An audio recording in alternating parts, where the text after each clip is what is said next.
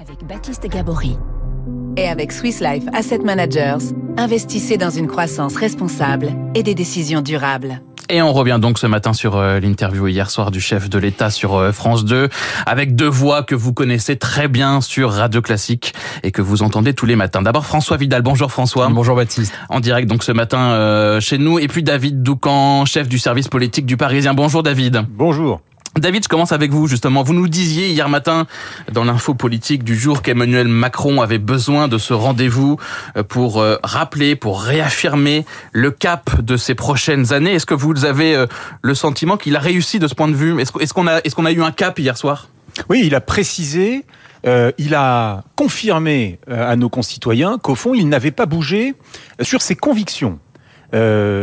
Il considère que l'économie française n'a pas à être administrée, euh, qu'il n'y a pas à bloquer les prix ou à euh, administrer les salaires.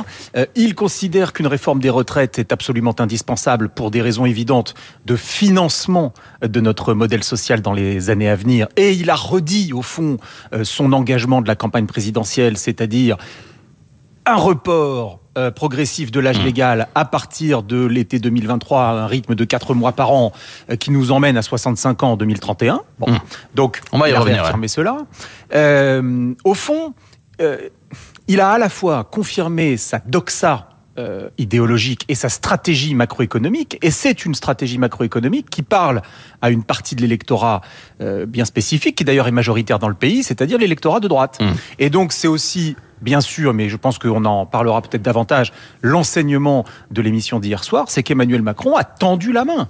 Il a tendu la main à euh, la droite, mmh. au centre, hein, les républicains, le groupe centriste à l'Assemblée euh, nationale, en disant, voilà, euh, Nicolas Sarkozy a évoqué l'idée d'une alliance dimanche dernier dans une interview, eh bien, moi, je, reprends à mon compte ce, ce, concept en disant, faisons une alliance, la droite, le centre, pour faire passer les textes les plus importants des prochains mois. François, un cap clair, c'est ce que vous avez vu aussi?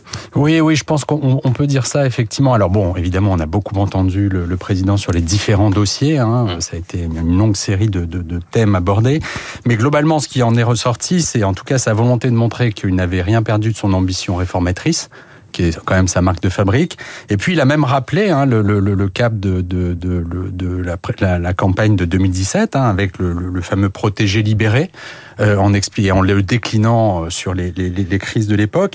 Donc oui, on, a le sentiment effectivement, comme l'a dit David, qu'il est euh, droit dans ses bottes, qu'il il applique toujours un peu le même programme et qu'il a toujours cette ambition de transformer le pays. Alors on l'attendait beaucoup sur les sujets économiques, sur sur les salaires, le pouvoir d'achat, euh, l'énergie, les retraites. sur les retraites justement, donc il maintient sa volonté d'aller au bout de la réforme du report de l'âge légal, 65 ans, peut-être 64 ans euh, il y a une concertation qui, qui est en cours, mais euh, voilà, il faut travailler plus. On n'a pas le choix. C'est ce qu'il nous a dit hier. Oui, effectivement. Enfin, il a, il a effectivement euh, utilisé cette expression. Hein. pas d'autre choix que de travailler davantage. donc là, là encore, il a refait de la pédagogie. Hein. Enfin, il n'y avait pas grand-chose de nouveau sur ce mm. sujet-là, si ce n'est le fait qu'il réaffirmé son ambition de, de, de, de réformer.